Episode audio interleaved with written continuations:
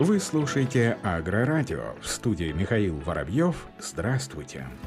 Минсельхоз планирует увеличить производство отечественных гибридов кукурузы. В министерстве разработали подпрограмму Федеральной научно-технической программы развития сельского хозяйства на 2017-2025 годы, которая позволит снизить зависимость развития отечественного производства кукурузы от иностранных семян. Об этом информирует парламентская газета. Подпрограмма будет называться «Развитие селекции семеноводства кукурузы в Российской Федерации» и будет включать себя следующие мероприятия. Создание не менее 30 новых конкурентоспособных гибридов кукурузы отечественной селекции, организацию использования семян новых гибридов не менее чем в 25% хозяйств, выращивающих кукурузу, оснащение предприятий по селекции семеноводству кукурузы инновационным оборудованием, разработку не менее четырех новых технологий для селекции семеноводства кукурузы. Сейчас в промышленном производстве этой культуры культуры применяется менее 40% новых гибридов кукурузы отечественной селекции, в то время как этот показатель должен быть в пределах 50%. При этом сельхозтоваропроизводители используют не более 37% семян отечественной селекции от общего объема высеянных семян. В ведомстве рассчитывают, что к концу 2025 года сорта и гибриды кукурузы, созданные в рамках проекта, будут размещаться на площади 4 400-450 тысяч гектаров, а ее возделыванием будет заниматься не менее 25% сельхозтоваропроизводителей, которые выращивают кукурузу. Коми собирается перезапустить картофелеводство. Накануне в Сыктывкаре состоялось совещание, посвященное вопросам картофелеводства в республике. Министр сельского хозяйства и потребительского рынка Коми Денис Шаронов собрал производителей, которым интересно заниматься выращиванием картофеля и извлекать из этого прибыли, чтобы найти решение, как будет развиваться отрасль в ближайшее время. Об этом сообщает БНК.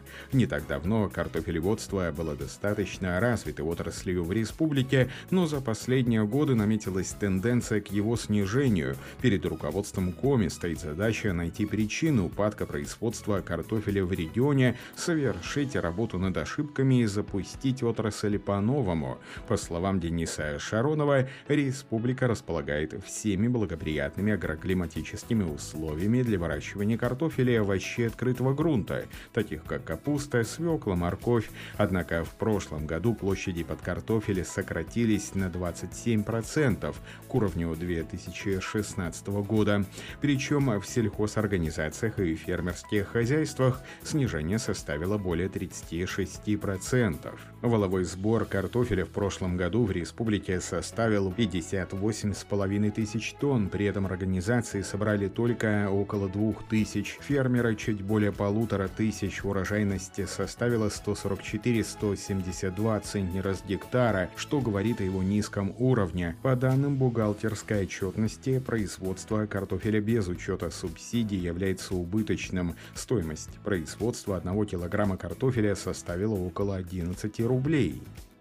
На этой неделе Томск стал площадкой для проведения выездной сессии Веронского Евразийского экономического форума. Участники встречи обсудили сотрудничество ВПК, а также в сфере пищевой промышленности, IT-инжиниринга.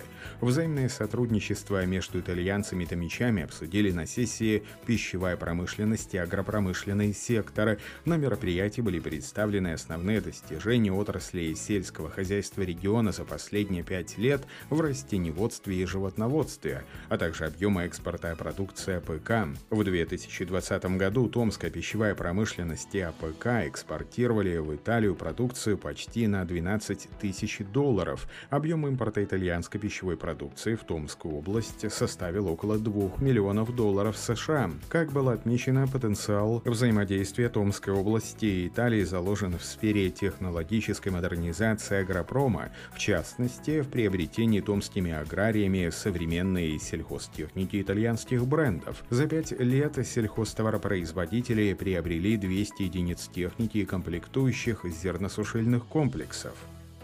АПК Тюменской области реализует несколько инвестпроектов. Как сообщает официальный портал органов госвласти области, правительство региона и Фонд поддержки научно-проектной деятельности студентов, аспирантов и молодых ученых «Национальное интеллектуальное развитие. Бренд Иннопрактика» подписали соглашение о сотрудничестве, направленное на экономическое развитие региона и рост инноваций в сфере АПК. Стороны планируют совместно работать над созданием условий для формирования формирования инновационной инфраструктуры региона и внедрения в АПК Тюменской области российских конкурентоспособных технологий. На данный момент в агропромышленном комплексе области происходят серьезные изменения благодаря инновационным научным разработкам.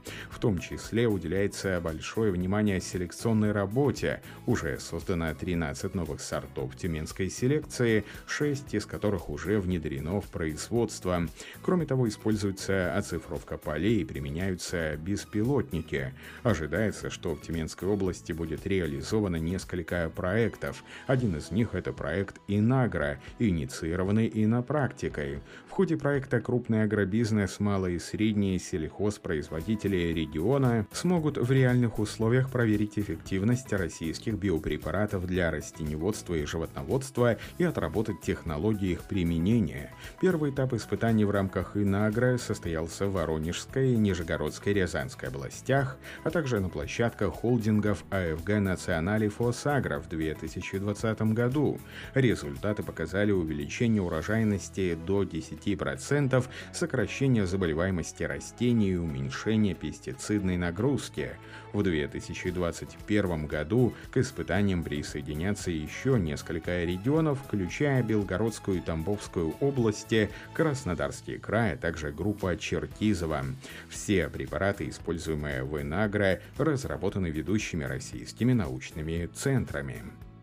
Татарстане холдинг «Агросила» внедрит в работу четыре растворно-заготовительных узла, представляющих собой стационарные комплексы, продуктом которых являются растворы для защиты и питания растений в период вегетации. Компоненты для питательно-защитного раствора РСУ планируют задавать через программное обеспечение, а благодаря калибровке будут выводить корректную норму расхода препарата по каждому из включенных в состав. Из резервуара через магистральную сеть подготовленная вода будет подаваться насосом в основной миксер до заполнения на одну треть. После к процессу подключатся дозаторы и подадут установленный объем препарата, а заполнение воды продолжится. Отгружаться готовый раствор будет через фильтры в автоцистерну, а зеркально обустроенная линия позволит одновременно готовить два рецепта препаратов на разные культуры и поля. Ставропольские аграрии выращивают горох на гидрогеле. Агрофирма «Соломенская» Степновского округа экспериментирует с применением гидрогеля при выращивании сельхозкультуры. Таким образом, аграрии планируют решить проблему с недостаточной влажностью почв, сообщает пресс-служба Минсельхоза Ставропольского края. В ходе эксперимента ставропольские аграрии внесли гидрогели в почву на 10 гектаров посевов с помощью разбрасывателя, на другие 10 гектаров сеялкой, а еще 10 10 гектаров площади засеяли горохом без внесения в почву гидрогеля. Как отметил первый замминистра сельского хозяйства Ставропольского края Вячеслав Дридигер, говорить о результатах еще рано, но на предприятии возлагают определенные надежды на этот эксперимент. На этом все. Оставайтесь с нами на глав агроном.